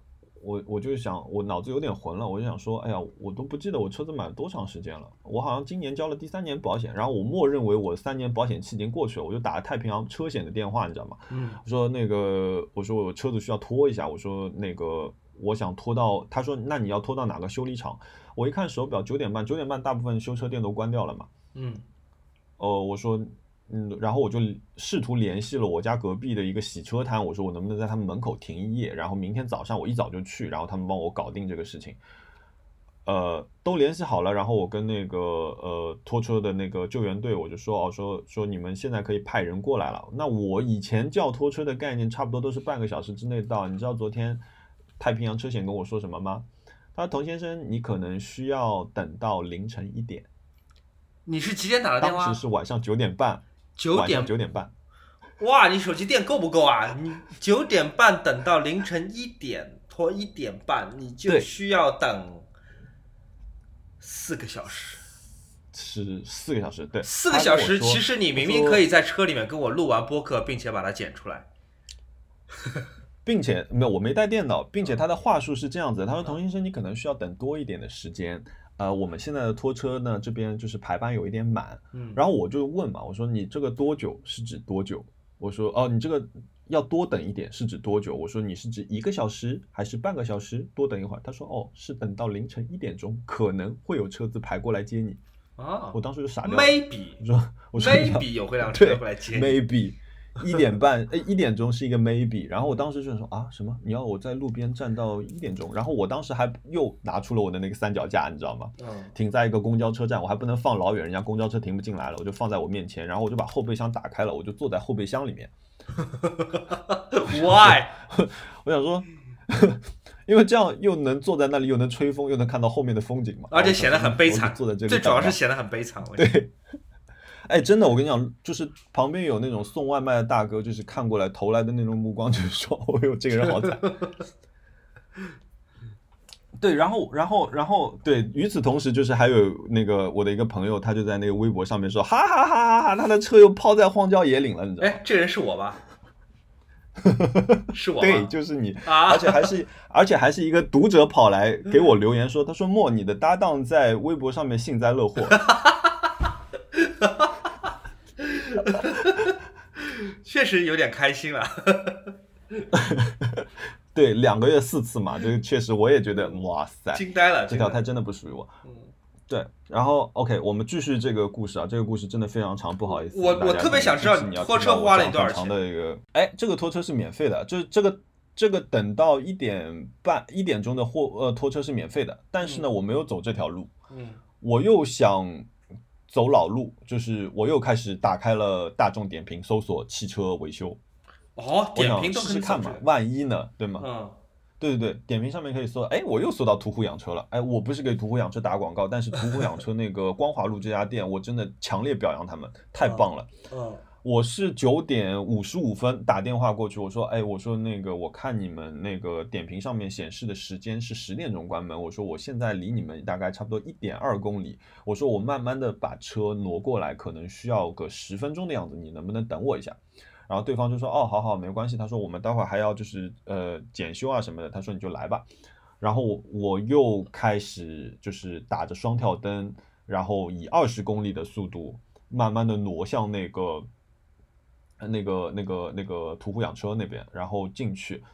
呃，我到了那边，然后那个师傅一看我这个轮胎，他就说：“哦，他说你这个轮胎没救了。”你知道我当时心里的情况是什么吗？就是你看到的曙光被瞬间浇灭，就像你你看那个夕阳落下落到那个山后的那一刻，就是整个天黑掉了。我想说，我跳，就是 这个轮胎不能修了。对，然后我开到了一个更远的地方，然后我的轮胎没救了。后来，那我想说，那我难道要在这里继续等吗？因为我刚刚他叫我等到一点钟的时候，我说我不要了。嗯然后我现在如果打电话过去，他可能要我等到两点钟。然后我今天还要上班嘛，我想怎么办？那我就想说，那花钱吧，对吧？花钱总归能解决的问题，总归还是好解决的嘛。嗯我就打给了宝马道路救援，嗯然后他们就说：“哎，你这个车什么时候买的？”我说：“我不知道。”他说：“你打开你行驶证看一看。”我打开一看，哎，二零一八年，所以我的车子竟然还在保修期内，所以宝马免费送了我一个百公里之内的那个道路救援。啊，不错哎然，后宝马这样，宝马的道路救援就非常非常快，它二十分钟就到了。他本来跟我说一个小时，我想一个小时等吧。然后那个突然那个司机就打电话给我，他说我现在到你这里二十分钟，我跟你确认一下地址。我说哇这么快，我说好，然后然后就过来了。然后那个嗯，在这个期间呢，就是途虎养车那帮那帮技技师吧，就是他们就看我这车还蛮好玩的，然后他们有几个人也挺喜欢车子，然后就开始跟我聊车啊，然后我们就在那抽烟聊车。我觉得还蛮好，然后他们又陪了我一会儿，然后他们一看到拖车来了之后，他们说那他说那我们下班了，他说那那你就跟拖车去吧，然后他们就走掉了。其实是因为那个地方太荒了，他们可能也觉得就是我一个人待在那边可能稍微有一点点不安全吧，就他们其实就是完全是留下来陪我的，那个还蛮感动，而且那个师傅帮真的好我轮胎拆拆装装，啊、嗯他轮胎拆拆装装检测，他一分钱都没收我。他说你这个胎废了，他说我们不收你钱了。对，然后呃，司机也很专业，然后我就不得不说，你知道拖车把我拖到什么地方？我当时我后来看地图，我应该是上在上海的上北下南左西右东西南角，也就是虹桥机场再往下大概差不多，就是呃往西南方向去，大概差不多呃十二十公里的这样一个地方。然后我的 4S 店是龙东大道，就是如果熟悉上海的朋友可能都不知道这个地方，它是在什么地方？它是在上海的呃东北角，也就是说，呃，离浦东机场、离张江这个地方其实是更靠近一点的。然后你知道那个拖车是不能上那个呃高架的，嗯所以我跟那我坐在那个师嗯车车师傅的车子上面，然后时不时回头看在拖在后面的我的车子，然后我们就这样沿着外环线绕了上海大半圈，然后送到了我的 4S 店。不错不错，然后那一刻，对，然后就我觉得这一切真的都算是顺利的，就是后来开始往顺利的方向去了，然后就是呃，其他也没什么，就是交接啊，然后呃把车子送掉啊，然后我全部送完之后，我后来就站在那个宝马 4S 店那个那个广场上面，我就站在那边，我就在发呆，然后我想说，哇，好难过，我说，我手机打开翻了翻。我不知道可以给谁打电话，因为现在是凌晨一点钟，嗯我不知道可以给谁打电话，因为我总不能给我的同事打电话吧，因为大家明天都要上班的。虽然有好几呃几个很好的兄弟，他们说你可以打，嗯每随时可以找他们，但我觉得我其实情绪上面有一点点难过嘛。我说为什么啊两个礼拜，嗯，就天天就换这条轮胎是为什么啊？我就特别难过。当时我就到了一个情绪的爆点，而且我还没有告诉你一件事情，嗯，我家的厕所的马桶的正上方漏水。啊哦，你说我是不是这个周末特别倒霉？有一点倒霉，对，但是你知道万万幸的是什么？你知道吗？万幸的是什么？你知道？只要我把马桶盖掀开，漏下来的水是直接滴进马桶。哟，可以说是不幸中的万幸。这个画面是不是很好笑？我要把这个作为我们本期播客的标题。只要我把马桶掀开，楼上漏的水就可以直接滴进来。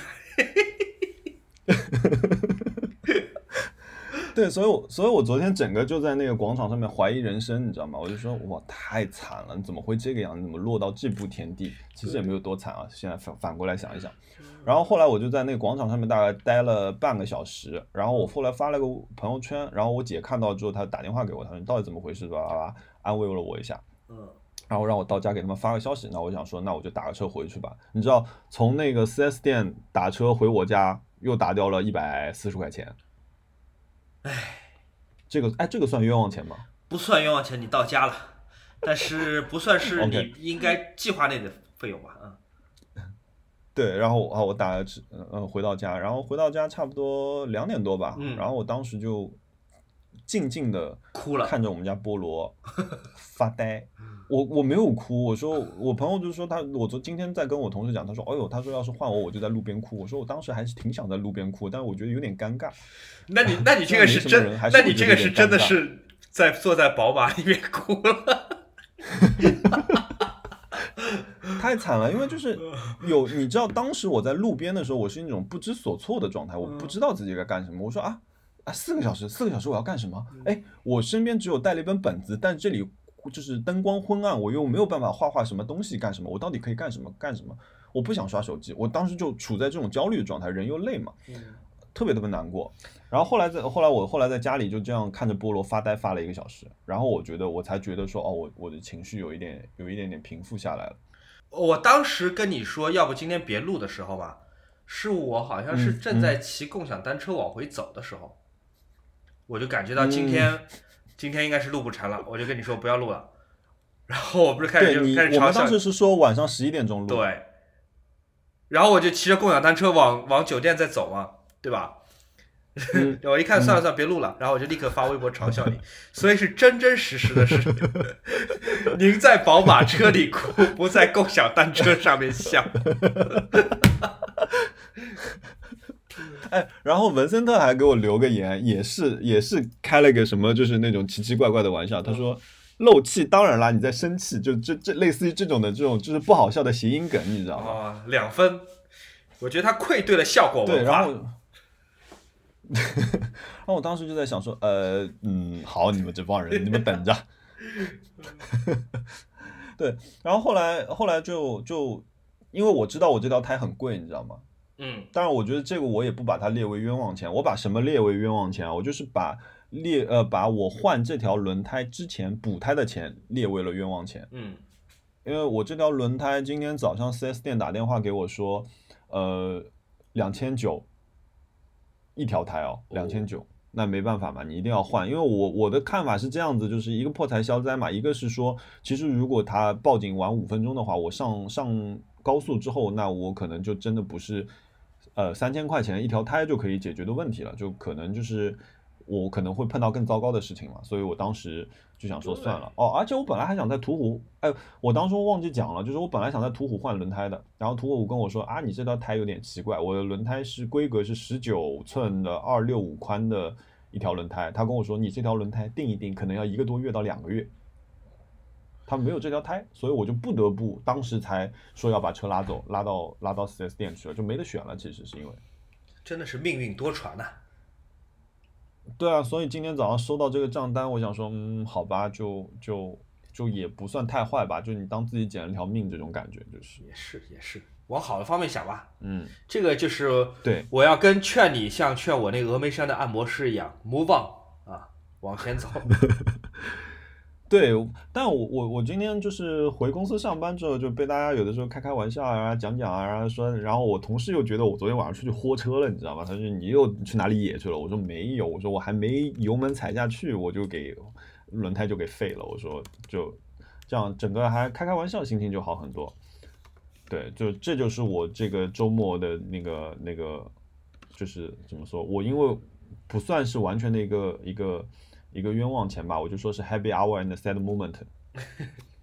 然后，然后我再插播一个，嗯我真正的那个冤枉钱，呃，我买了一个我已经忘记它名字叫什么的，呃，学钢琴的 APP。嗯它的点是在于说，你可以跟着视频，然后下面就是它那个 A P P 打开之后，屏幕是分上下半屏的，上半屏是呃一个钢，嗯、就是一个视频，里面是有一个老师在里面，就是弹琴的，你可以随时暂停和重复播放某一段，就是功能上面我觉得都挺好的。然后呃下半段是呃钢琴的指法和曲谱，就是说你可以跟着这个东西去就是学钢琴的，因为我我不是跟你说，就是我那个我想弹的那个古尔德的那个第一章，我至今就还没有完全摸顺嘛，我就想说，哎，买个 A P P 学学也挺好的。这个 A P P 是我两个月前买的，我到现在只打开过一次，也就是买的那一次。所所以前两天就是有有有那个网友问我说，哎，他说莫，你最近有没有在弹琴啊？我突然想，哦，对哦，我最近有在弹琴嘛？然后我就打开那个 A P P 之后，我想，我操，我两个月前才打开这个东西，一大笔冤枉钱啊，五百块钱呐，年费，嗯，嗯，所以这是一个大冤枉钱。那照你说，照照你这么说的话，我已经很久没有去健身房了。我的健身房要一千一百块钱一个月啊！我健身房，我健身房我也是，嗯，对，因为疫情之后我就再没去过了。好吧，OK，那好了，今天这个非常冗长，实在不好意思各位，非常冗长的这个这个这个这个这个故事之后，我们来许个愿吧。许个愿，因为我上个月，去了，你最近有什么想买的？因为我上个礼拜去了上海的那个表展，钟表与奇迹表哦，对，我看你发了，嗯，嗯，去完之后就没什么愿望想许，至少在钟表方面没什么愿望好许的。一千多万的表都放在那儿，啊真的啊对吧？就没什么好要的，呃，哦，你哎，我有看你发的那个超薄的那个，好漂亮哦。嗯。然后其他有什么愿望呢？哎，我今天买了一个东西，我忘了说了。我今天我我觉得我们这期超长了，要紧吗？不要紧，不要紧。我今天在广州嘛，对吧？广州众所周知嗯是那个，呃，二手相机的天堂。禄来双反有一台型号我一直很想要的，叫 FT，嗯就是它不是标头的，它不是标头的八十毫米嗯二点八的版本，它是一百三十五毫米的镜头。就这台哦相机只能够拍中长焦的，嗯嗯，很特别。我就一直想要那台、嗯那台相机，那台相机产量很小，而且早就停产了。嗯然后今天在嗯，居然在广州的一家店里看到了那台相机，在哦，你现在在广州是对，吗？我在广州，闲鱼上面有一个人嗯挂四万块钱，而且那人不卖，就是仅展示不卖，嗯我觉得好气人。闲鱼上很多人就仅展示不卖，四万块钱。嗯然后我到了那个店里面，那个店里面我问多少钱，他说这台三万三千五，哦，然后那个店家告诉我是全新的。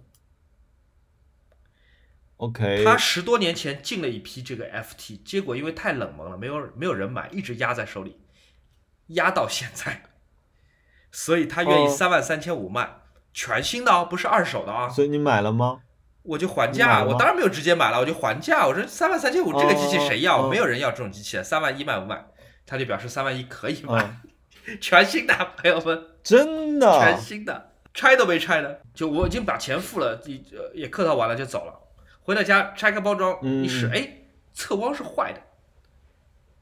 啊，我后来想想，我应该觉得不是路是真真的坏了是吗？不是路来的产品的质量的问题，就是因为广州太、嗯。太潮湿了，而且这些库存的相机，因为它带着包装哦太大嘛，也不可能放到防潮箱里面，嗯，然后一放在仓库里面放到嗯嗯十年，那当然坏了。哦，也是，然后我又去了店里面，我说调换台，那个相机它嗯库存一共只有四台，试了嗯三台全是坏的，啊，那还是有一台是好的哦，只有最后一台是好，但最后一台有个问题是它是黑色，它不是我喜欢那个棕色的。哦，啊黑色好看呀，黑色好看，，反正最后就是我没有买到我想要的颜色，但是还是把那机器买回来了。买了一台是好的，但反正三万一买到我还是很开心的嘛，因为二手都要四万了。这家店它是没有网店的，它很反传统的，不是它很反潮流的，它居然没有在嗯网上卖他们的相机，所以如果你不是本人在那条街逛，你是看不到的。而且鉴于这个一哦三五毫米的这个那可能有尖货，，对，而且鉴于这台相机真的实在太冷门了，所以大家就都没有买。这么多年过去了，唯一一台好的，四台嗯都放坏了，你幸存率多低啊！广州的这个回南天，墙壁都是湿的，你这个嗯相机很容易坏的。真的嗯好，算是抢救出来了。哦，那还不错，那不错，哇，这个不错，这个不错，嗯，你你有什么买了比较得意的东西吗？这种有呀，我本来想说要不要不讲了，因为这期讲了好长，那你说讲吧讲吧讲吧不要讲我这只阿基米德的灯了，到了是吗？哎，我们上期有没有放过那个灯啊？有贴过图吗？有放吗？好像放了图的，我是不是已经说过了已经？说过了。天哪，我是不是已经说过了？哦，哦你是犯了跟我一样的问题。你像 Nice Try 的各位，大家在播客里面已经点名过我了，说希望我讲什么都不记得，要讲第二遍。你也是一样的。对，嗯天哪，因为我可能太喜欢这只灯了吧，就是那再讲一遍吧就是，给隔了两给天你一分钟再次看到讲一它。。哦，OK OK，就是嗯，对，就是很美，嗯就是对对，我不讲我不讲，我我这礼拜有买一个有有买一个那个植物，有买一个植物，就是那个呃马醉木。就是我因为这棵植物叫呃，因为马醉木它其实里面还分很多很多不同的品种嘛，然后我买了这一株呢，完全是因为名字买的，它叫烟花。嗯我就是因为喜欢这个名字我去买的。然后它的生长一个流程是什么样子的？它为什么会叫这个名字？就是因为首先来说，它跟其他的马醉木不一样，它的枝干会伸出去比较远，就是说它的那个呃呃，就新枝长出来的时候，它的枝本身会比较远，而且会有一个比较漂亮的一个曲线，然后呃花的呃那个叶子的头是朝上的。然后它在刚刚生出来的时候呢，它是一个红色，所以当它在就是一片绿的里面的时候，它会被叫烟花这样一个名字，嗯就是因为它刚刚开始生长的时候，它嫩叶的时候它是红色，嗯，所以我就看了这段介绍和一些图片之后，我觉得很喜欢，我就买了这个植物。然后现在在一个缓盆的过程中，准备准备周末吧，这个周末吧，可能给它移到一个盆里面去。啊。好的的，那我们这期凑不凑得满九图啊？我们好像没提什么 啊，凑的吧？我觉得你的轮胎应该就已经凑满六张图了。对不起，你 好想拿你开玩笑。呃，好吧，你还可以放轮胎嗯 and 我摔跤的照片嗯，我觉得这是可以凑满你把你那个十个被咬出蚊子包的手指的图发给我啊！我们这次发十八张图。那个不行，我手好看，我就没有拍拍这张图。OK OK，嗯，要不今天你来选首歌放在最后？好好，我到时候选完，我明天发给你吧。嗯，好呀，我明天要六点钟起床去上班，惨惨惨惨惨。嗯，而我呢，我明天晚上要去吃广州米其林的晚宴，朋友们，熊小莫要去吃广州米其林的晚宴，到底有多好？我这边闭麦了，谢谢大家，谢谢大家，拜拜，大家晚安，拜拜拜拜，大家，goodbye。呃，没有没有没有没有，谢谢谢谢谢谢谢谢大家今天收听我们这期超长版的。对碎碎念，回忆录。鱼的碎碎念 啊，嗯啊嗯，好好，谢谢。拜拜。那今天给大家推荐的这首歌呢，是来自于 Onra 的一张专辑，叫做 Nobody Has to Know。那为什么推荐这张专辑呢？就是因为今天我们有聊到过永井博，那这张专辑的封面也是由永井博来制作的。歌曲的名字叫做 Love Triangle。In this love triangle